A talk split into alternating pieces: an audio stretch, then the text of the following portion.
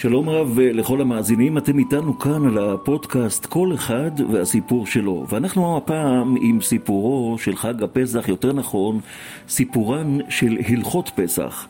אבל הפעם אנחנו בעזרת השם כאן באולפן עם אה, הרב דוד יוסף יעקב שליטה שהוא מורה צדק וראש כולל ובית הוראה נחלת גבריאל בנתניה והוא מהרבנים החשובים של אה, קו ההלכה. אנחנו הפעם אה, רוצים לשמוע ממנו את הלכות פסח בעזרת השם בצורה פשוטה, ברורה ומהירה. ממש שכל אדם, כל מי שמאזין לנו יבין במה הדברים אמורים. אנחנו נאמר קודם כל שלום לרב. שלום, שלום וברכה, ערב טוב, חג פסח כשר ושמח. אז אנחנו כבר אה, נתחיל עם השאלה הראשונה שהגיעה אלינו. כבוד הרב, ידוע שאנשים יוצאים לסופרים, לכל מיני מרכולים ענקיים, ונתקלים במקררים גדולים מאוד של בשרים, של דגים, וגם בשווקים יש לפעמים אה, בשר ודגים שנקנו טריים, ואני מדגיש על טריים. אה, האם אה, אה, מוצרים כאלה, או יותר נכון בשר או דגים כאלה, האם הם צריכים כשרות?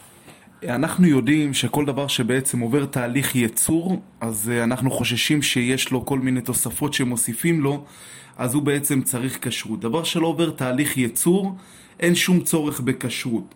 ולכן בשר ודגים שנקנו טריים מהשוק, אז הם אה, לא צריכים שום כשרות מיוחדת לפסח, כי הם לא עוברים שום תהליך אה, ייצור.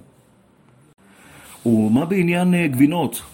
גבינות, אה, מכיוון שהן, כמו שאמרנו, עוברות תהליך ייצור, אז לכן כל סוגי הגבינות צריכות כשרות לפסח. הכל שזה כולל אה, גבינה, גבינה צהובה, גבינה בולגרית, קוטג', כל הדברים מעדנים חייבים כשרות מיוחדת לפסח. כן, יש כאן שאלה שחולשת על אה, כמה מוצרים, אבל אנחנו נתעסק איתה. יש כאן שאלה בעניין ממרחים, תבלינים, רטבים, למה כדאי לשים לב בתחום הזה? שוב, כמו שאמרנו מקודם, אה, כל דבר שעובר תהליך ייצור, הוא לא בא אה, טרי וכמות שהוא, אז הוא חייב כשרות לפסח. כל סוגי התבלינים, ממרחים, קטשופ, יש בהם בעצם תערובת של המילן, ולכן כל סוגי הממרחים, תבלינים, וכל הדברים האלה צריכים כשרות מיוחדת לפסח, אה, צריך לשים לב לכל הדברים האלו. כן, כבוד הרב, מה בעניין שמנים שאולי יש חשש שמעורבים בהם איזשהם דגנים? נכון מאוד, באמת, באמת בשמן סויה, קנולה, אה, יש אה, בתהליך הייצור שלו מעורב אה, דגנים של חיטה ולכן כל סוגי השמנים שזה בעצם לבישול, לטיגון, חייבים כשרות לפסח. כן, אה, כל מי שפיצח פעם גרעינים יודע שיש איזשהו טעם של מלח קצת, ואת המלח הזה כנראה מדביקים בעזרת אה, קמחים מסוימים, אולי אה, חמץ. אולי הרב ייגע בנקודה הזאת, לאו דווקא על גרעינים, על כל שאר הפיצוחים. קודם כל, פיצוחים שהם לא כלואים, שהם בעצם איך שהם ככה, אז לא חייבים כשרות מיוחדת לפסח. יש דבר אחד אפילו שהוא לא כלוי, חייב כשרות לפסח, שזה גוזי מלך כלופים ששמים עליהם חומר מונע השחרה. שפה בעצם אה, יש כשרות מיוחדת, חייב כשרות מיוחדת לפסח. כל, התבלין, כל הפיצוחים שהם כן כלואים פה כבר כן צריך כשרות אה, מיוחדת לפסח. עכשיו צריך רק אה, לשים לב שאנחנו קונים פיצוחים, לקנות את זה בחנות של אדם ירא שמיים, שבאמת אומר שהפיצוחים לא עברו כל מיני דברים וכל מיני מקומות שבעצם שמרו על, ה, על הנקיות ועל הכשרות. כן, אנשים אה, אוהבים לשתות אה, נס קפה, קפה, והאם אה, אדם שמחזיק ברשותו קפה שחור או נס קפה ואין עליו כרגע חותמת כשרות לפסח, האם אדם כזה בכלל יכול להחזיק את הקפה הזה או אולי גם לשתות אותו? שאלה מצוינת ויפה, באמת הרבה אנשים חושבים באמת שצריכים כשרות מיוחדת לפסח. אז ככה, בקפה שחור, בעצם הוא קפה שחור שהוא 100%, כמו שכתוב 100% טורקי, קפה שחור, קולים אותו, טוחנים אותו, אין בו שום חשש של חמץ, לא צריך שיהיה כשרות מיוחדת לפסח בקפה שחור.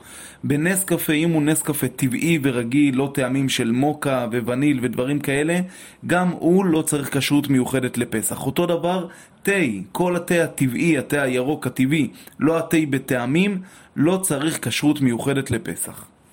כן, אה, אנחנו עוברים לאגף אחר בסופרמרקט, אגף הירקות המוקפאים. וכידוע, יש אה, כל מיני אה, סוגי ירקות מוקפאים, אם זה שועית, אם זה אפונה, גזר, תירס וכדומה. מה בעניין הזה? כל סוגי הירקות המוקפאים לא צריכים כשרות מיוחדת לפסח, אין בהם שום תהליך ייצור. יש דבר אחד, ארטישוק קפוא, שבעצם שמים עליו חומר מונע השחרה, שרק הוא צריך אה, כשרות מיוחדת לפסח. כן, אה, יש אה, בעם ישראל עדות שאוכלות אורז בפסח, הן נוהגות לאכול אורז בפסח. למה כדאי לשים לב בנקודה הזאת? אורז בעצם אה, אין, אין בו שום בעיה והוא לא צריך כשרות מיוחדת לפסח, רק מה שכן, כמו שהדגשת נפלא מאוד, שצריך לבדוק את האורז, אה, ככה נהגו עם ישראל שלוש פעמים לפני שמשתמשים בו, ויש כאלה שמוסיפים ומקפידים לשטוף אותו ולשפשף אותו ביד לפני שמבשלים איתו. כן, להזכיר לכם המאזינים העיקריים, אתם איתנו כאן על הפודקאסט כל אחד והסיפור שלו, ואנחנו עם המדור שנקרא טוב לדעת, עם הרב אה, דוד יוסף יעקב שליטה, שכאמור הוא מורה צדק וראש כולל ובית הוראה של נחלת גבריאל, והוא מרבני קו ההלכה, ובעזרת השם למי שיש שאלות מוזמן להקליד את אה, המילים קו ההלכה הספרדי, ושם תוכלו ליצור קשר, לשאול שאלות בכל מיני דרכים אפשריות. אנחנו ממשיכים עם השאלות ש... שנמצאות אצלנו כאן. כבוד הרב, דיברנו קודם על אורז, ואולי קצת אה, בעניין שהוא קרוב לעניין הזה, קטניות יבשות, זה כמובן לאוכלי קטניות. אולי הרב יסביר בכלל מה ההבדל בין העדות הללו. יש כאלה שאוכלים קטניות, יש כאלה שלא אוכלים קטניות. מה הסיבה בכלל לחילוק הזה? אה, אז נכון, אנחנו בעצם, יש אה, בעיקר האשכנזים שהם לא אוכלים קטניות, אצל הספרדים זה גם אה, מתחלק בין סוגי העדות, בדרך כלל העדה המרוקאית לא אוכלים קטניות, יש עוד כמה עדות, וזה בעצם אה, מנהגים של פעם, כן, זה בעצם נהגו פעם בגלל הקטניות, שזה בעצם היה חשש שמעורב בזה חמץ, לכן אה, נהגו עדות מסוימות כבר אז לא לאכול והמשיכו עם המנהג עד היום. אז כאלה שבאמת, כמו שהשאלה, השאלה מאוד נפלאה, סוגי הקטניות לאנשים שרגילים לאכול קטניות, אה, נוהגים לאכול קטניות בפסח, אז כל סוגי הקטניות היבשות בעצם לא עוברות שום תהליך ייצור, ולכן מותר להשתמש בהם בפסח, שאני אומר קטניות, הכוונה היא חומוס, שועית, ושאר הקטניות, שזה בעצם אה, אה, צריך, חייב לציין שאני מדבר על חומוס ושועית ולא על הכחיטה, לא על הבורגול, לא על הגריסי פנינה, כי הדברים האלה בעצם על ידי הבישול נהפכים להיות חמץ גמור. אז שוב נסכם את זה, כל סוגי הקטניות, החומוס והשועית לא צריכות כשרות מיוחדת לפסח. כן, יש לנו כאן אה, עוד שאלות שמגיעות. אה, אנחנו רוצים אה, לשאול בעניין שמרים. השמרים הם מה שנקרא הדוגמה הקלאסית ביותר לדברים שטופחים. אז לכאורה בשמיעה ראשונית זה נשמע שזה אסור מאוד, אבל אולי אתה תפתיע אותנו עם איזו תשובה אחרת. נכון, נכון מאוד. הרבה אנשים uh, בעצם הרי מקשרים את השמרים, הם מקשרים את זה ישירות ללחם, כי uh, כל דבר שמים גם עם uh, חלב וגם עם פיצה, וכל דבר שרוצים קצת להטפיח שמים שמרים. ומיד מקשרים את השמרים לחמץ, אבל uh, צריך לדעת ששמרים שהם טריים, אין בהם בכלל תערובת חמץ, מי שרוצה בכל זאת להשתמש בהם בפסח, אי אפשר להטפיח, אבל בכל זאת מי שרוצה להשתמש בהם בפסח הם מותרים, השמרים הטריים מותרים בשימוש בפסח ללא שום כשרות מיוחדת לפסח, uh, כל זה דווקא בשמרים טריים, בשמרים יבשים, פה הם צריכים כשרות לפסח. עכשיו, uh, מי שלא רוצה להשתמש בשמרים uh, טריים בפסח, יכול לשמור את זה במקרר, לא צריך להכניס את זה למקום של אה, מכירה של גוי, או כמובן לא צריך לזרוק את זה. כן, יש פה שאלה בעניין מלח. האם מלח מצריך כשרות מיוחדת? מלח לא צריך כשרות מיוחדת לפסח. כן, אה, ידוע שהפירות היבשים עשויים בתהליכים מסוימים ולפעמים מערבים בהם כל מיני חומרים. מה הרב יכול לומר בעניין פירות יבשים? אה, בקצרה, כל פרי ופרי עובר תהליך ייצור והשבחה בפני עצמו. אה, בקצרה, שזיף, שזה בעצם עושים אותו על ידי ייבוש עד שהוא נהיה ככה יבש ואז אה, אה, שמים בו כל מיני מינרלים למיניהם, הוא צריך כשרות מיוחדת לפסח. אה, תאנים, יש עליהם רק ציפוי של סוכר, לכן לא צריך כשרות מיוחדת לפסח, אבל צריך לדעת שבתאנים יש אה, בעיה קשה של תולעים. אה, לא מזמן התקשרו אה, לשאול אותי שיש קופסת תאנים בכשרות הבד"ץ, איך זה יכול להיות? אז אמרתי להם, הכשרות של הבד"ץ זה לא על התולעים, הם לא יכולים לפקח על התולעים. צריך לבדוק מתולעים וזה קשה, אז זה לגבי תאנים. מישמש לא צריך כשרות מיוחדת לפסח, יש בו רק איזה חומצה גופרתית, זה נקרא, שזה בעצם, אה, אין, אין איתה שום בעיה. בחמוציות זה תלוי. אם הם ללא סוכר צריכות כשרות לפסח, אם הם עם סוכר אה, לא צריכות כשרות לפסח. שוב נחזור, חמוציות ללא סוכר צריכות כשרות, עם סוכר לא צריכות כשרות. צימוקים רגילים הם מותרים לפסח, אין בהם שום ציפויים והכל בסדר. כן, אנחנו הגענו לסוכר, אבקת סוכר, סוכרזית, סטיביה, סוקלרוז. מה בעניין החומרים הללו? סוכר, סוכר רגיל, אה, אין, אין, לכאורה אין שום חשש של אה, איזה חמץ או משהו בסוכר. מה שכן, החשש הוא שיש מפעלים שאורזים באריזה ביחד אה, את הסוכר ואת הקמח ביחד, ופה החשש ששמא יתערב איזה כמה גרגירים בתוך הסוכר. אז מבירור שאנחנו עשינו בחברת סוגת, זה החברה בעצם היחידה שאנחנו יכולים להגיד שהאריזה שלהם בעצם בנפרד בסוכר, ולכן הסוכר של סוגת לא צריך כשרות מיוחדת לפסח.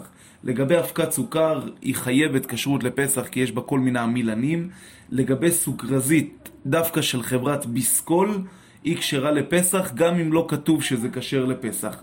סטיביה, סטיביה הנוזלית, היא צריכה כשרות לפסח. העלה סטיביה לא צריכים כשרות לפסח. סוכרלוז הוא כשר לפסח גם אם לא כתוב שהוא כשר. כן, אנחנו אה, מתקדמים אה, בסופרמרקט ומגיעים למדף של המשקאות הקלים. אה, מה הרב יכול לומר לנו על המשקאות הקלים? ידוע שתעשיית המזון היום היא מאוד מתוסבכת והיא מלאה בחומרים ויכול להיות חומר אחד קטנטן שבסך הכל מעריך את חיי המוצר על המדף והנה פתאום הוא מתגלה כחמץ. הרב, אה, ברשותך, תן לנו איזו סקירה כללית וגם מי החברות שאולי הן כשרות בעצם כל השנה. כן, אז אה, זהו, לגבי, לגבי שתייה. אז uh, יש כל כך הרי הרבה מרכיבים uh, וחומרים שבשתייה. לגבי כל החברות בעצם צריך כשרות לפסח לראות שהשתייה תהיה כשרה לפסח. יש הרבה אנשים שבעצם קונים ולא שמים לב לדבר הפרט הכל כך חשוב על זה, שדווקא לגבי שתייה צריך כשרות. חושבים מה יש לגבי שתייה, אבל רק תסתכלו ברכיבים כמה כמה דברים, כמה, כמה רכיבים יש בתוך השתייה, שזה יכול להיות מעורב בחמץ. יש חברה אחת שזוהי חברת קוקה קולה, שמקפידים שהכל יהיה כשר לפסח כל השנה עבור אוכלי קטניות, אין צורך בכשרות מיוחדת לפסח. לכן שימו לב, בקוקה קולה, שזה אומר כל המוצרים של קוקה קולה, שזה פנטה וספרייט, אין צורך בכשרות מיוחדת לפסח. שאלה שהגיעה לכאן בעניין שמן זית.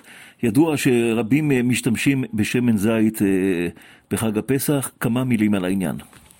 אה, בשמן זית אה, יש הרבה פעמים שאנשים בעצם קונים אותו כבר מלפני חצי שנה, שנה, ושומרים אותו, אצל... שומרים אותו אצלהם, ובעצם לא כתוב, אין כשרות מיוחדת לפסח. אז ככה, בשמן זית שהייצור שלו הוא בספרד וכתוב עליו 100% שמן זית, הוא כשר לפסח גם אם לא כתוב שהוא כשר לפסח. בשמן זית שהוא תוצרת הארץ, הוא גם כשר לפסח, אבל צריך להדגיש שזה דווקא לאוכלי קטניות, כי ייתכן שמערבים קטניות אה, בתוך השמן זית. אז נחזור, אם שמן זית שמוצאו מספרד 100% שמן זית, מותר גם אה, מי שלא אוכל קטניות. אבל שמן זית מהארץ, מותר לאוכלי קטניות. דבר אחד, ככה שאנחנו, אה, לגבי כל, ה, כל השאלות האלה שכרגע בעצם נשאלו, צריך לדעת שגם במוצר שאמרנו שאין צורך בכשרות מיוחדת לפסח, אז אנחנו צריכים להקפיד לא להשתמש במוצר פתוח משאר ימות השנה, כי שמא נכנס לבפנים חמץ. מה שאנחנו מדברים זה דווקא על אריזות סגורות בעצם, שאין שום חשש שנכנס שם חמץ. כן, אנחנו רוצים לרכז פה כמה שאלות ביחד. אה, יש שאלה על כלים חד פעמיים, על תבניות אלומיניום ונייר כסף, על אה, מוצרי נייר, כוסות קלקר, מגבונים, שמפו, קרמים, בשמים, ויש גם בעניין של נרות שמפיצים ריח, וגם אה, טבק להערכה, אודם, שפתון, וזלין, קוסמטיקה, קסמי שיניים, חוט דנטלי, מפות ניילון ושקיות. שקיות אה, קוקיז, למי שמכיר, דבקים, ואחר כך אנחנו ניגע בעוד כמה נושאים. אני ריכזתי יחד את כל המוצרים הללו, כי פחות או יותר יש להם איזשהו מכנה משותף. אז אנחנו נתחיל עם כלים חד פעמיים, כמובן תבניות וכדומה. אה, בכל הכלים חד פעמיים בעצם יש היום, אה, זה תלוי ככה אה, בין סוגי העדות.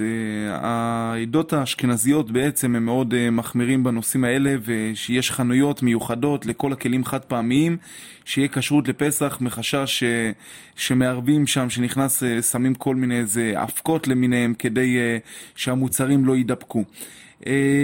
אנחנו בעצם לשיטת הספרדים אנחנו צריכים לדעת דבר אחד, מרן השולחן ערוך פוסק שכל דבר שנפסל בעצם מאכילת כלב, אה, מותר להחזיקו בפסח. בואו נסכם את הדברים בקצרה. כלים חד פעמיים וכל התבניות, אלומיניום, נייר כסף, מוצרי נייר למיניהם, כוסות קלקר, מגבונים, שמפו, קרמים ובשמים, כל הדברים האלה הם לא צריכים כשרות מיוחדת לפסח. אה, אותו דבר בעצם אה, כל המפות ניילון ושקיות קוקי, דבקים, כל הדברים האלה הם לא צריכים כשרות מיוחדת לפסח, אין שום, אין שום חשש בדבר הזה. כן, האם נוכל להכניס גם לעניין הזה את uh, הקוסמטיקה? אותו דבר, כן, כל הקוסמטיקה, שזה בעצם המייקאפ, הרימל וכל הדברים האלה, הם לא צריכים כשרות מיוחדת לפסח. אה, דבר אחד שכן צריך כשרות, מיוח... לפסח, יש לפעמים אה, שפתון או וזלין שהם בטעמים, אז אם באמת הוא בטעם אה, מתוק, יש אה, לפעמים טעם של תות או דברים כאלה, אז פה החך כבר נהנה מהדבר הזה, ולכן אם הוא עם טעם צריך כשרות. אם זה בלי שום טעם, אין צורך בכשרות מיוחדת לפסח. כן, השאלה הבאה עוסקת בתחום שהוא אסור מבחינה בריאותית, אבל אנחנו בעזרת השם מקווים שאנשים אולי יפסיקו לעשן. אבל בכל זאת, זו שאלה שהצורך לשאלה הזאת קיים.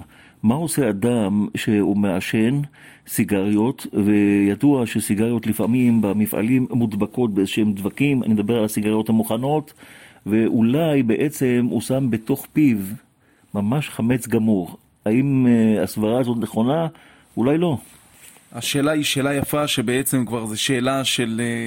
עשרות שנים אחורה, שמביא את זה המשנה ברורה, ומביא את זה בעצם אה, דעת המגן אברהם, ששם בעצם אה, הם כותבים להלכה שבעניין הטבק, שאם שורים אותו בחמץ בעצם, בשעורים, ככה כותב המגן אברהם, אז הוא נאסר בפסח. דעת אה, מרן הרב עובדיה יוסף, כמו שהדגשת רק לפני כן, שככה גם מרן הרב עובדיה כותב שלגבי ההיזק של הסיגריות, כמה זה... כמה זה חמור מאוד לדבר הזה ונשמרתם מאוד לנפשותיכם. אבל למי שמעשן בתקווה שיפסיק במהרה, אה, דעת מרן הרב עובדיה, מכיוון שזה נפסל מאכילת כלב. אני לא ראיתי שום כלב שאוכל סיגריות, זה נפסל מאכילת כלב, לכן כל סוגי הסיגריות לא צריכים כשרות לפסח. כל סוגי הסיגריות, אנחנו, אני מדבר על סיגריות כמו של המלברולייט או כל הדברים האלה, הם לא צריכים כשרות מיוחדת לפסח מכיוון שזה נפסל מאכילת כלב. אבל צריך להדגיש שסיגריה אלקטרונית, ששם יש בהם טעמים, מכיוון שהחך נהנה מהטעם, בסיגריה אלקטרונית צריך כשרות מיוחדת לפסח. מה בעניין אה, טבק להערכה ובעניין נרגילה? אה, בעניין נרגילה, שאלה מאוד יפה, למי שפוסק כמו מרן הרב עובדיה יוסף, גם בנרגילה לא צריך כשרות מיוחדת, בטבק לא צריך כשרות מיוחדת לפסח. בעניין אה, טבק להערכה, פה הוא צריך, למה? מכיוון שהאף וגם אה, נהנה בטעם הזה, אז לכן צריך דווקא למצוא כשרות מיוחדת לפסח, דווקא בטבק של הערכה. כן, יש כאן שאלה בעניין uh, תרופות בפסח. האם uh, תרופה מצריכה כשרות, מה שנקרא כשר לפסח? שאלה נפלאה, רק uh, לפני כן נקדים ונאמר שכיום 90% מהתרופות הן כשרות לפסח, אפשר לברר את זה או להתקשר, לשאול uh, uh, רבנים מוסמכים, ישר יש להם את כל הרשימות, אפשר היום גם להסתכל בכל האתרים של הקופות חולים, לכתוב איזה תרופה וישר יגידו אם היא כשרה לפסח או לא. אבל בכללי אנחנו נסכם את הדבר הזה לשלושה חלקים. דבר ראשון, תרופות שהן שימוש חיצוני, שזה בעצם כל מיני משחות למיניהם, זריקות, טיפות עיניים, טיפות אף, טיפות אוזניים, כל הדברים האלה שלא אוכלים אותם, אלא זה שימוש חיצוני, אין צורך בכלל בכשרות לפסח. תרופות עם טעם, כמו כל מיני סירופים למיניהם, נורופן, אקמול עם טעם, אה, כל מיני כדורי מציצה, טאמפס ודברים כאלה, אז פה מכיוון זה לא נפסל מאכילת כלב וזה טעים, אז צריך כשרות מיוחדת לפסח. הכדורים של אה, אקמול ו- ורפפן ואנטיביוטיקות ודברים כאלה, אז פה אין בהם שום טעם. אבל אה, מכיוון שזה יש, אתה מכניס את זה לפה ואוכל את זה, אז הפוסקים כותבים זה סוג שאתה החשבת את זה כיוון שאתה מכניס את זה לפה, אז ההלכה היא ככה, בכל הכדורים האלה אם הוא חולה שאין בו סכנה שנפל למשכב, אז פה הוא יכול לבלוע את כל הכדורים האלה, גם אם זה ללא כשרות, אני חוזר ומדגיש שהיום רוב רובם של התרופות הן מאושרות וכשרות לפסח, ופשוט רק להרים טלפון ולברר. כן, אנחנו איתכם יחד כאן על הפודקאסט, כל אחד והסיפור שלו, ואנחנו במדור עם כבוד הרב אה, דוד יוסף יעקב שליטה, שהוא מורה צדק וראש כולל ובית ההוראה, נחלת גבריאל בנתניה, והוא מרבני קו ההלכה הספרדי. מי שרוצה בארץ ובעולם אה, לשאול שאלות, יכול להקליט בגוגל קו ההלכה הספרדי, ויש שם אה, כמה אופנים לשאול את, השאל, את השאלות, אם זה בשיחת טלפון, אם זה בשאלה במייל וכדומה. אנחנו כאן, בשלב הזה, נעשה אתנחתא קלה לשמוע שיר, ובעזרת השם אנחנו ממשיכים יחד בהלכות פסח וטוב לדעת.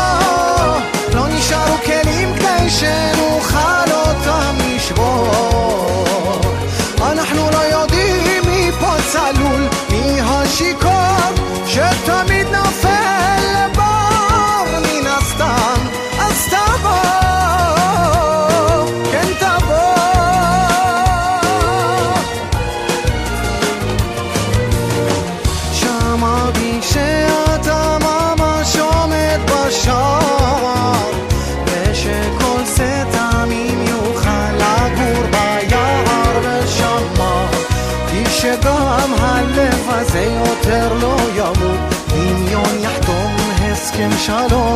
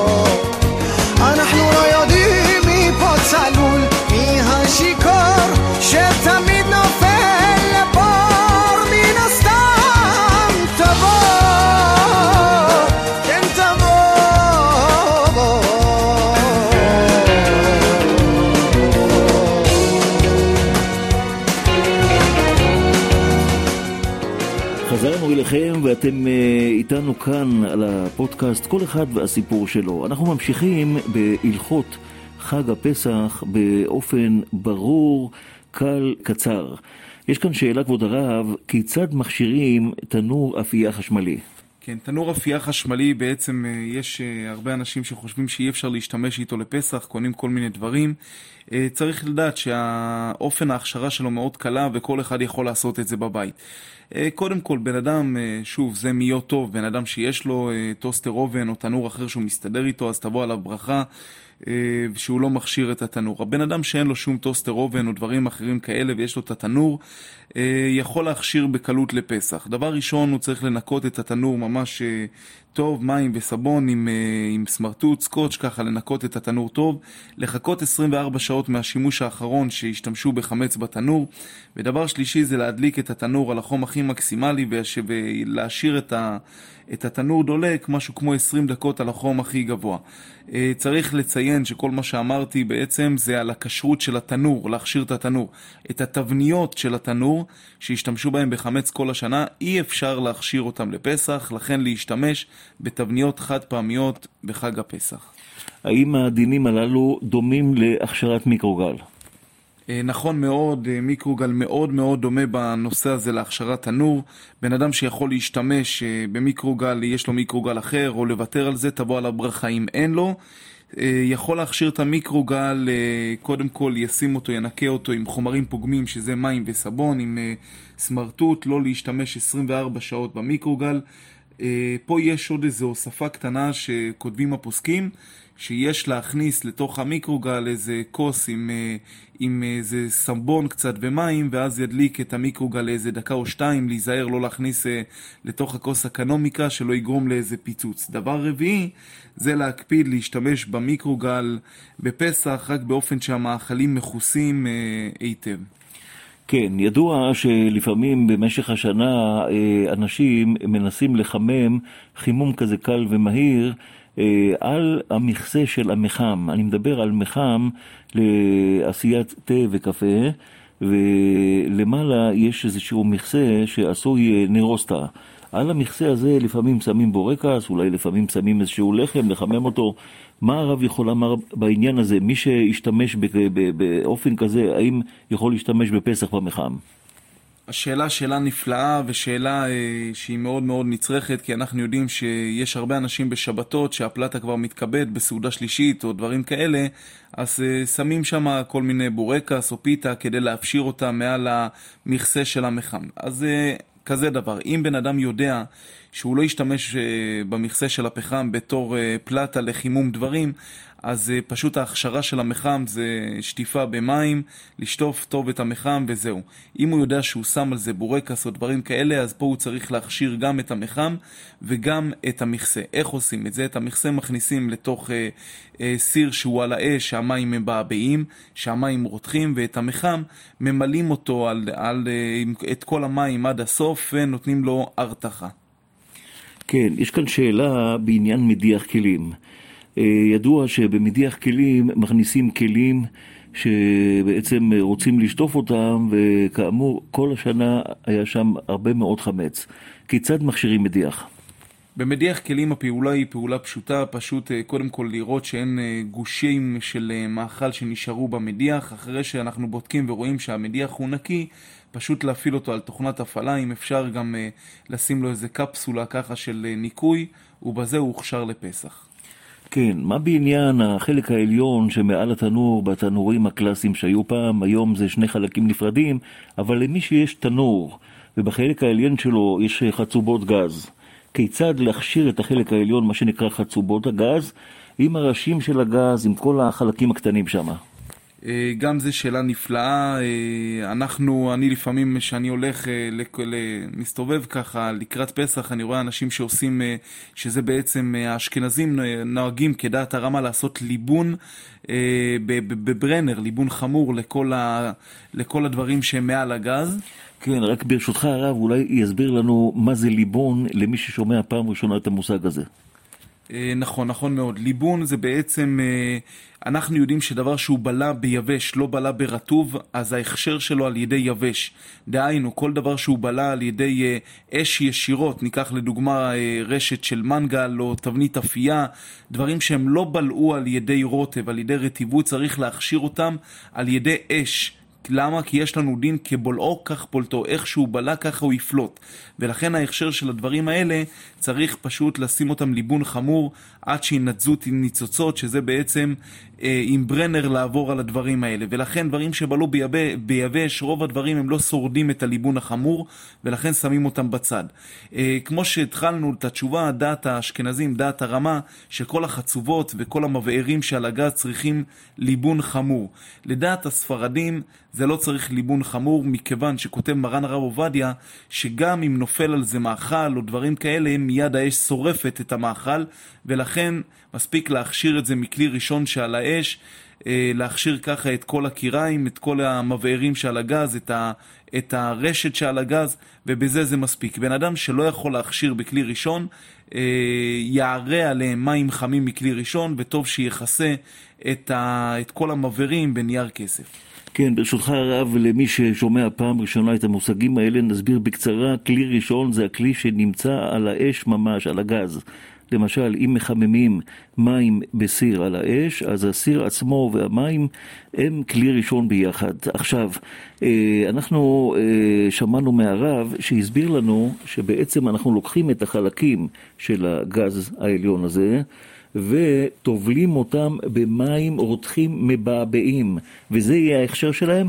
נכון, נכון מאוד. בעצם ההכשר הזה שמכניסים אותם לכמה שניות לתוך אה, סיר שהוא על האש, אה, לא חייב שממש יהיה בן אדם שקשה לו שיהיה, אה, אם, אם האש בוערת, יכול אחרי שהמים מבעבעים לסגור את האש ואז ככה להכשיר אותם, להכניס אותם לכלי הראשון אחרי שהמים ביבעו בו והוא היה על האש. נכון מאוד.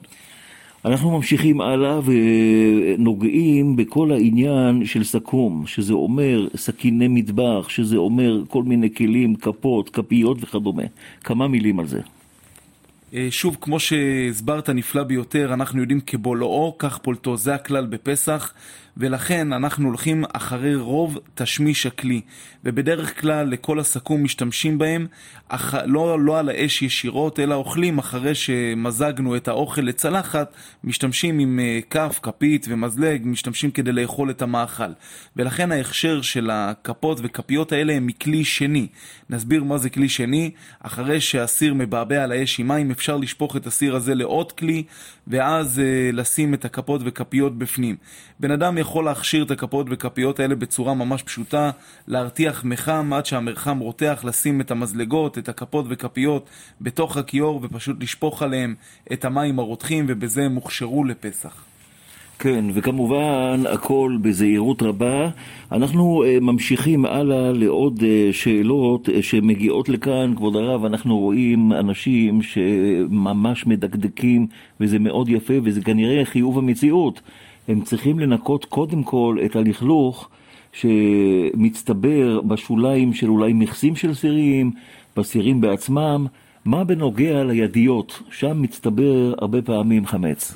אז נכון מאוד, כמו שהדגשת, יש הרבה אנשים שבעצם uh, מביאים uh, לעגלת כלים, מביאים לעגלת כלים את, ה, את כל הכלים, מביאים לעגלת כלים את כל הכלים, אבל uh, יש, uh, יש uh, שומן, יש שומן שהוא דבוק, יש שומן שהוא דבוק על הסיר. יש שומן שהוא דבוק על הסיר, ולכן צריך לדעת, uh, או שומן או דברים שהם בעצם מצטברים על הסיר. צריך לדעת לקחת איזה... איזה קיסם שיניים או משהו כזה, אה, ממש ככה לבפנים להכניס, כי זה בעצם חמץ שהוא לא יורד אה, בהגעלה אם אנחנו לא ננקה את זה. אז לדעת, עוד פעם, לדעת לקחת איזה קיסם, איזה סקוץ', איזה משהו, ולנקות ממש טוב לפני שאנחנו אה, מביאים את זה לעגלה. כן, שואל פה אדם מבוגר שיש לו שיניים תותבות, האם הוא חייב להראות, מה שנקרא לשפוך, מים רותחים מהקומקום על השיניים. הוא שילם כל כך הרבה כסף אצל הרופא שיניים, ויש לו חשש שהשיניים יתעוותו. אין צורך, אין צורך לשפוך מים חמים, אפשר uh, לנקות אותם עם מים וסבון, ובזה הם הוכשרו לפסח. כן, אה, שאלה יפה שהגיעה לפה, אה, ידוע שאנשים מברכים, ברוך השם, עם ישראל קדושים, מברכים ברכת המזון בכוונה, ויש להם ברכונים מיוחדים לברכת המזון. כל השנה הם מברכים, והברכונים על השולחן, ולפעמים אה, נופלים עליהם כל מיני מאכלים, רטבים וכדומה. מה הדין של ברכון כזה? האם בכלל אפשר להכשיר ברכון כזה? אה, שאלה מצוינת, אנחנו בעצם כל השנה משתמשים בברכונים, בזמירונים, בזמירות לשבת, וצריך לדעת שברוב הפעמים בן אדם אה, שר, שר ולועס זה נקרא, ובעצם אה, נופל שאריות של לחם ודברים כאלה. אז צריך לדעת, בן אדם שרוצה להשתמש בזה לפני פסח, חייב לעבור על הזמירונים או על הברכונים ולראות שהם נקיים. אם הוא לא הספיק לעבור, אז שפשוט ישאיר אותם בארון וישתמש בדברים חדשים ונקיים. כן, אנחנו הגענו לאזור אחר בארון המטבח, ואנחנו כאילו עומדים מול הארון מטבח, פותחים את כל הדלתות, ואנחנו רואים אזורים של כלים, אבל שימו לב, הכלים הם עשויים מחומרים שונים, והחומרים השונים הללו יוצרים אה, הכשר אה, שונה. הרב יסביר לנו בעזרת השם. אנחנו רוצים לדבר על כלי זכוכית, על כלי עץ, כלי אבן, כלי פלסטיק, בקלית מה שנקרא, כלי אמייל.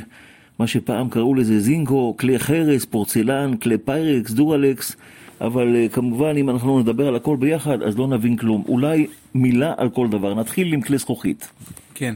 Uh, כלי זכוכית, יש בזה מחלוקת גדולה, מחלוקת קיצונית בין הפוסקים. לדעת הרמה, שהוא הפוסק האשכנזי, כלי זכוכית אי אפשר להכשיר אותם לפסח. זה עד כדי כך חמור כמו כלי חרס. אולם, לדעת מרן השולחן ערוך, שימו לב למחלוקת הקיצונית, לדעת מרן השולחן ערוך, שככה קיבלנו הוראותיו וככה פוסק מרן הגאון אה, רבי עובדיה יוסף, זכר צדיק וקדוש לברכה, שכלי זכוכית הם בכלל לא בולעים, אין להם איזה שכבה שהם יכולים לבלוע, ולכן אין שום צורך להכשיר כלי זכוכית לחג הפסח.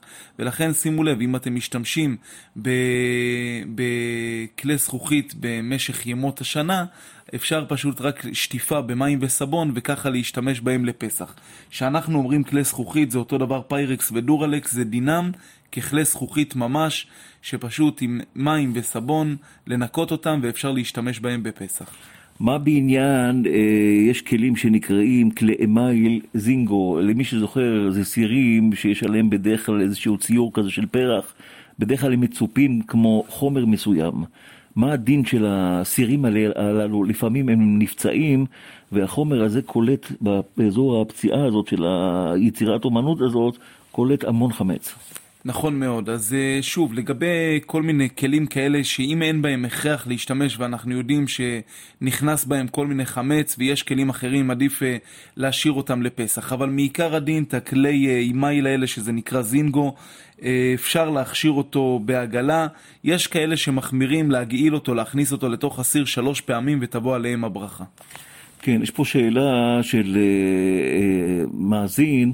מה בעניין אה, כלי חרס? אדם אה, אוהב לשתות אה, נס קפה באיזשהו כלי מסוים, בדרך כלל כמו מג כזה, והמג הזה עשוי מחרס.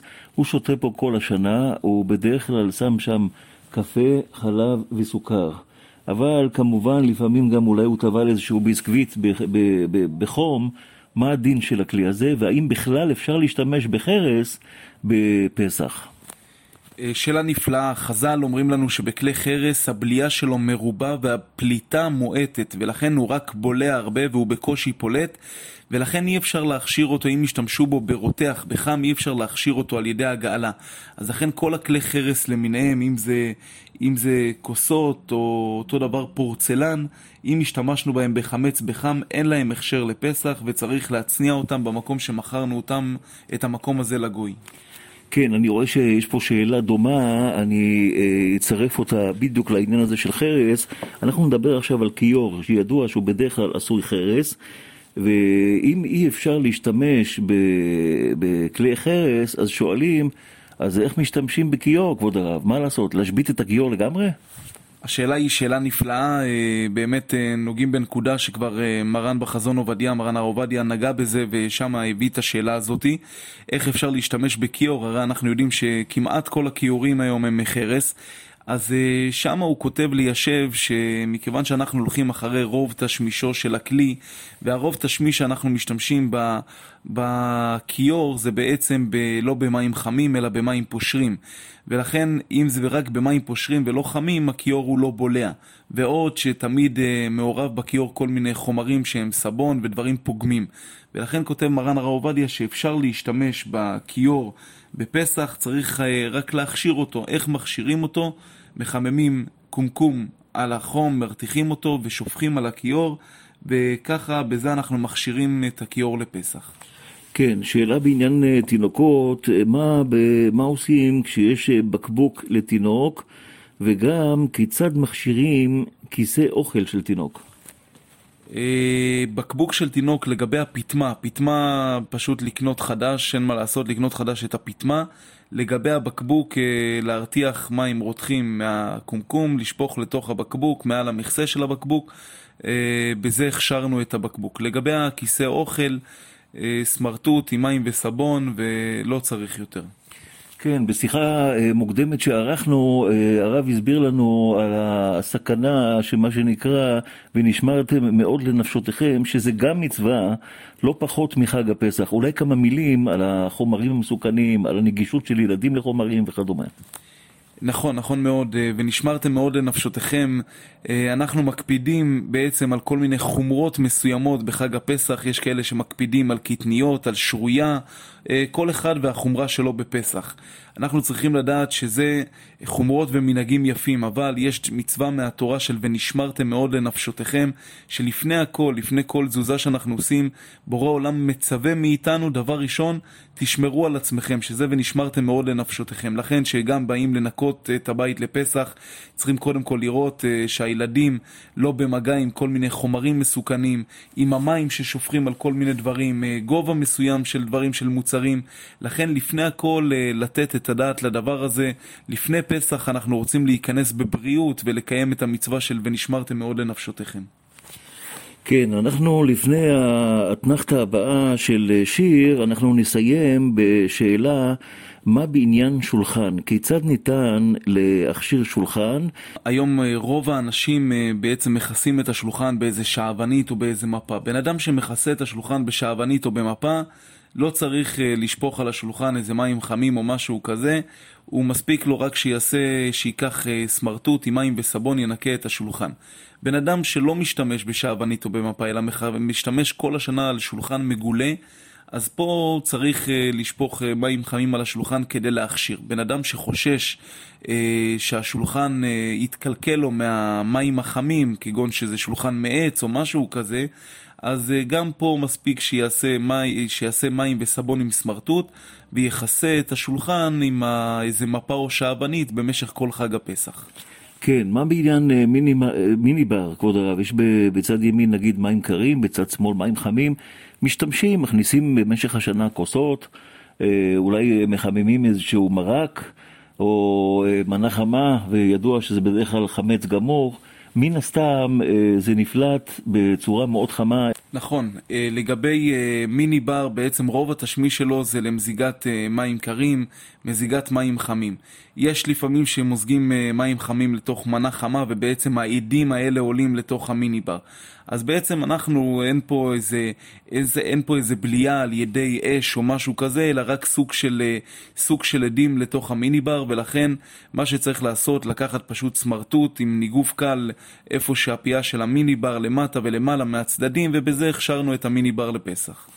כן, שואלים כאן אה, בעניין מחבת טפלון שהוא קרמי, וגם אם הרב יוכל להתייחס למחבת רגילה. אה, מחבת רגילה, אנחנו יודעים, כמו שהסברנו מקודם, כל דבר שהוא בולע ברוטב, בולע בנוזל, ההכשרה שלו על ידי כלי ראשון של מים ששמים מים חמים אה, בסיר על האש, או שלוקחים את זה בעצם לאנשים שמכשירים, אה, שיש להם דוד גדול עם מים. אה, וככה הם מכשירים את הכלים. לגבי מחבטות, מחבט שרגילים תמיד להשתמש במחבטות רגילות, בדרך כלל עם שמן, לטיגון שניצל, אה, לטיגון חביתה, אפשר להכשיר אותם לפסח על ידי הגעלה מכלי ראשון. אבל מחבט אה, אה, קרמי, כמו שאמרת, שבעצם המחבט הזה לא שמים בו שמן, שמים בו אולי מעט שמן שלא יישרף, פה הוא לא בלע על ידי נוזל, ולכן אי אפשר להשתמש במחבט הזה בפסח, כי הוא צריך ליבון חמור. כן, מאזינים יקרים, אתם איתנו כאן על הפודקאסט, כל אחד והסיפור שלו, ואנחנו הפעם עם הסיפור של הלכות פסח במדור טוב לדעת, עם הרב דוד יוסף יעקב שליטה, שהוא מורה צדק וראש כולל ובית הוראה נחלת גבריאל בנתניה, והוא מהרבנים החשובים של קו ההלכה. אז כאמור, למי שיש שאלות, יכול להקליד בגוגל קו ההלכה הספרדי, ובעזרת השם לקבל תשובות. כבוד הרב, האם היית ממליץ לאדם שלא כל כך בקיא בהלכות ורוצה להכשיר את המטבח שלו, להיות בקשר עם אה, איזשהו תלמיד חכם, שכמובן בקיא בהלכות פסח, או איזשהו רב? אה, לא סתם אמרו חז"ל, אה, עשה לך רב והסתלק מן הספק. אתם יודעים, חג הפסח, הרי חמץ הוא נאסר אפילו במשהו, במשהו הכי קטן. את חג הפסח שקיבלנו כל כך, אה, כל כך חודש שלם כבר לפני כן מנקים את הבית כדי שלא יהיה איזה חמץ הכי קטן שיש. ובפרט בחג הפסח אתם יודעים אנחנו מקפידים על כל דבר. לכן אין כמו לשאול רב ולהסתלק מן הספק. כל בן אדם שיש לו איזה שאלה הכי קטנה שיש פעם היו צריכים uh, עד שמגיעים לרב לשאול שאלות היה לוקח כל כך הרבה זמן. היום uh, באמת הקדוש ברוך הוא זיכה אותנו ככה שמאות רבנים שהם מוסמכים ותלמידי חכמים גדולים יושבים יושבים ומחכים לטלפון שלכם שתתקשרו, או בכל מיני אופציות שיש אה, אפשרות כיום להתקשר ולשאול, ובזה בן אדם מגיע לחג הפסח נקי ושלב. כן, אז כאמור אתם איתנו כאן על, על הפודקאסט, כל אחד והסיפור שלו. אנחנו נעשה אתנחתא קלה לשמוע שיר, ובעזרת השם נמשיך.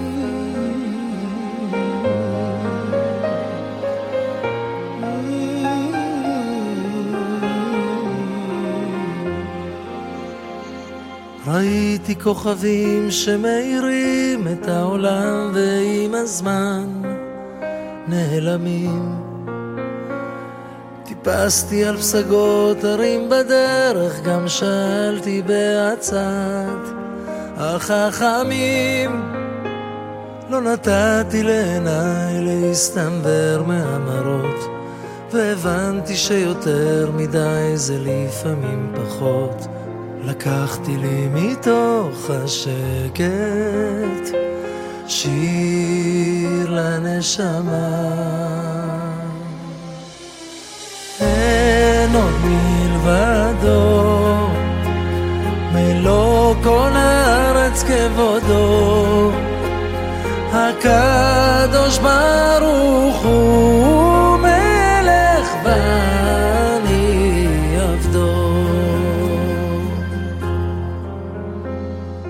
במלחמות אל מול היצר כמו מדבר צמא למימה.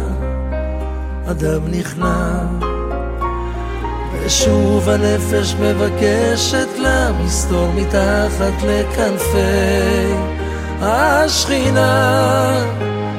גם אני עמדתי בפתח כמו כולם לבקש סליחה ולקחתי לי מתוך השקט שיר לנשמה.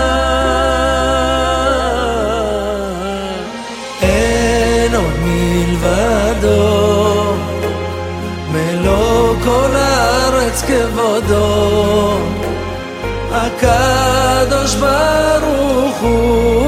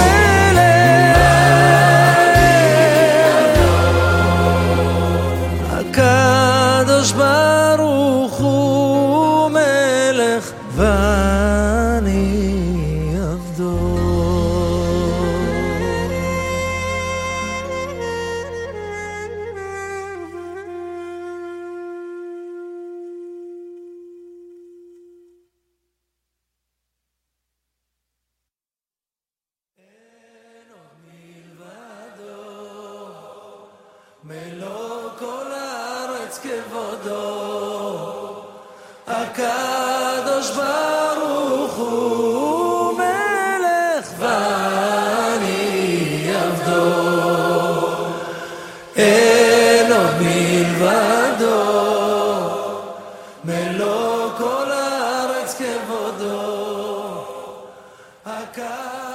חזרנו אליכם ואתם איתנו כאן על אה, הלכות פסח בצורה ברורה ובהגשה פשוטה ואנחנו כאן במדור שנקרא טוב לדעת והמדור הזה הוא של אה, הרב אה, דוד יוסף יעקב שליטה שהוא מורה צדק וראש כולל ובית הוראה נחלת גבריאל בנתניהו מרבני קו ההלכה הספרדי. כבוד הרב, אנחנו הגענו לאיזושהי נקודה שחשוב לי מאוד אה, שגם אני אבין אותה וגם המאזינים יבינו אותה. אז בואו נתחיל בכלל, מהם הגבולות של איסור חמץ בפסח? שמענו את המושג בטל בשישים לפני הפסח, שמענו אפילו באלף לא בטל בתוך הפסח, שמענו אינו חוזר וניעור, אולי ככה בשפה פשוטה וברורה לטובת המאזינים שידעו אה, חס ושלום לא לעבור איזה שהם גבולות ולהיות זהירים. לפעמים הם מתארחים באיזשהו בית שלא כל כך מכיר את ההלכה ואולי הציעו להם איזה כוס תה עם איזה עוגיות והם קצת מתביישים, אה, אם הם לא אוכלים אולי הם פוגעים בבעל הבית, אבל אה, מצד שני יש פה איסור מאוד מאוד חמור, הרב יסביר לנו. השאלה היא שאלה מאוד חשובה ושאלה נצרכת. אני רוצה לתת לזה דוגמה. יש הרבה אנשים לפעמים מתארחים או משהו ואז הם אומרים אה, לא נעים לי שהם מגיעים לכל מיני מקומות מסוימים. אה, אם נגיד היינו מתארחים באיזה מקום של חבר מאוד מאוד טוב, והוא היה מציע לנו מבחר של כוסות תה, משהו כמו 100 ל-150 כוסות תה, ככה מבחר גדול על השולחן, אבל הוא היה אומר לנו שבאחד מהכוסות תה של ה-150 כוסות תה שהוא מציע לנו, יש לא עלינו ולא עליכם רעל. מישהו היה שותה את זה, מישהו היה אומר שלא נעים לו מהחבר. אה, לדעתי כל בן אדם עם אה, קצת שכל וראש היה ישר על המקום אה, אומר שתודה רבה ואני לא מעוניין. צריך לדעת שזה אותו דבר, בפרט שאנחנו מגיעים לפסח, שזה נקרא חמץ בפסח ובמשהו, דהיינו, אנחנו מסתכלים על, לפעמים על כל מיני טפו צ'יפס, או ביסלי, או במבה, או כל מיני דברים שיש, ואנחנו אומרים מה יש בזה, כן, זה סך הכל בוטנים, זה סך הכל כל מיני דברים כאלה. אבל אנחנו יודעים שבכל דבר כזה יש עשרות רכיבים, ומספיק לנו שברכיב ברכיב אחד יש אה, חמץ, אנחנו לא עלינו ולא עליכם, כן, עוברים על אה, איסור אכילת חמץ בפסח. אה, אנחנו ניקח לדוגמה בעצם אה, את כשרותו של, אה, של הגאון הגדול הרב מחפוד. תדעו לכם שבכל דבר כמו שיש דוקטור ופרופסור ברפואה, הרב מחפוד היום בדורנו זה אחד הענקי, מענקי הדור, זה סוג של דוקטור ופרופסור בכשרות. ושהרב מחפוד נכנס ובעצם הוא רואה על כל פריט ופריט איזה רכיב יש לו והוא מסתכל על זה בעצם ובוחן את זה שאין שום חשש של חמץ. יש לנו הרבה מוצרים שכתוב כשר לכל השנה וכשר לפסח. אז זה אנחנו צריכים לקחת דבר ראשון ולדעת שבפרט בפסח לדקדק לדבר הזה של כשרות ובכל רכיב ורכיב בעצם אה, יכול להוות חמץ גמור בפסח ובן אדם לפעמים מקפיד לקנות כל מיני דברים של פתיחת ההיכל וכל מיני מנהגים טובים אבל פה לפעמים אפשר ליפול בין הכיסאות של אה, חמץ בפסח. לכן לשים לב אה, כל לפני שמכניסים לפה לא לשכוח א', לברך, וב', כל באמת לבדוק את הכשרות, שניכנס לפסח כשר ושמח. כן, אה, מאזינים יקרים, אנחנו ממש כאן אה, לקראת סיום הפרק הראשון, ואני מזמין אתכם כבר עכשיו להאזין לפודקאסט של הפרק השני, שנקרא אה, המדור טוב לדעת, עם הרב דוד יוסף יעקב שליטה, שומעים אותנו כפי שקיבלתי נתונים מספוטיפיי ב-45 מדינות בעולם, ב-45 קהילות בעולם, ועל כל מיני מדינות ממש שמפוזרות על פני הגלובוס, ברוך השם. הדברים האלה יגיעו גם לקהילות האלה, אם יש להם שאלות כמובן, גם משם, אז היום זה יותר פשוט ויותר קל בגוגל להקליט קו ההלכה הספרדי למי שרוצה, ודרך אגב גם עונים לשאלות של כאלה שהם אה, לא ספרדים. אנחנו בעזרת השם רוצים שכבוד הרב יברך את כל מי ששומע אותנו בכל הקהילות בעולם, וכמובן גם בארץ. אה, קודם כל תודה רבה לך אה, על התוכנית הנפלאה, לא פחות אני נהניתי מהתוכנית הנפלאה הזאת. כאן המקום קודם כל, כמו שאמרת, להזמין את כולם לדבר הבא, שזה בעצם סדר ליל הסדר, לדעת איך עורכים את ליל הסדר בשמחה. אה, אני רוצה לברך את כל מי ששומע ומאזין לנו, ובעצם אנחנו יודעים שאין לקדוש ברוך הוא בעולמו אלא דלת אמות של הלכה.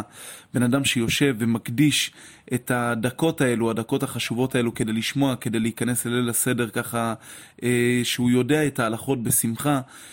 הקדוש ברוך הוא ישפיע עליכם שפע וקדושה וטהרה, ושתזכו לבריאות בכל מילה דמיטב אמן כן יהי רצון.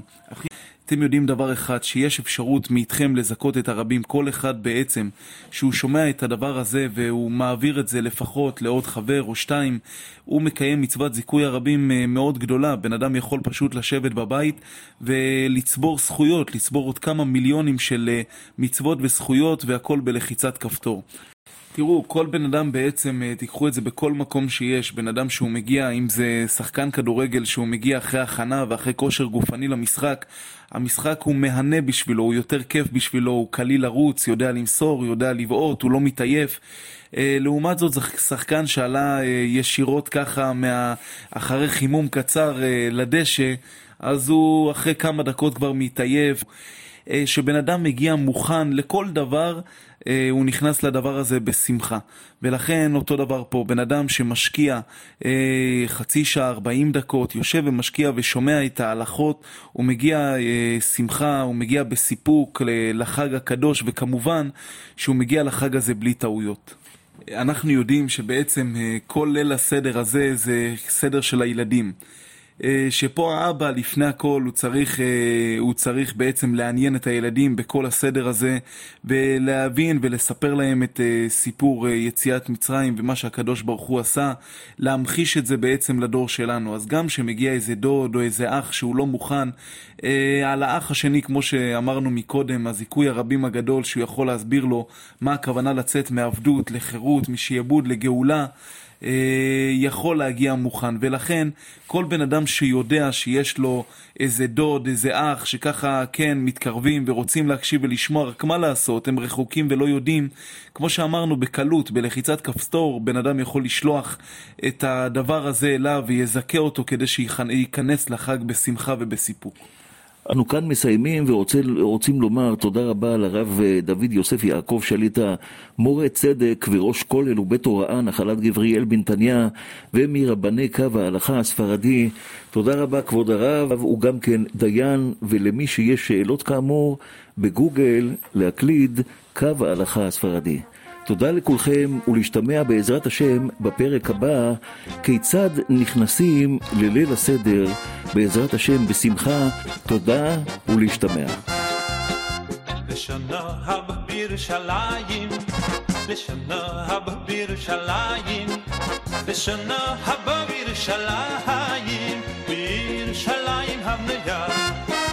לשנה הבא בירושלים, לשנה הבא בירושלים, לשנה הבא בירושלים, בירושלים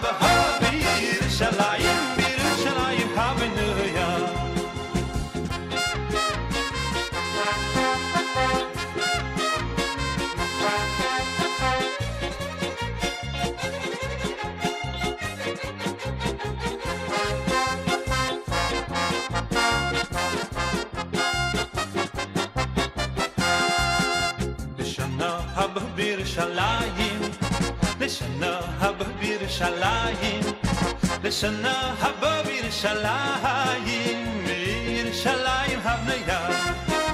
לשנה הבאה בירושלים, לשנה הבאה בירושלים, לשנה הבאה בירושלים, בירושלים הבניה.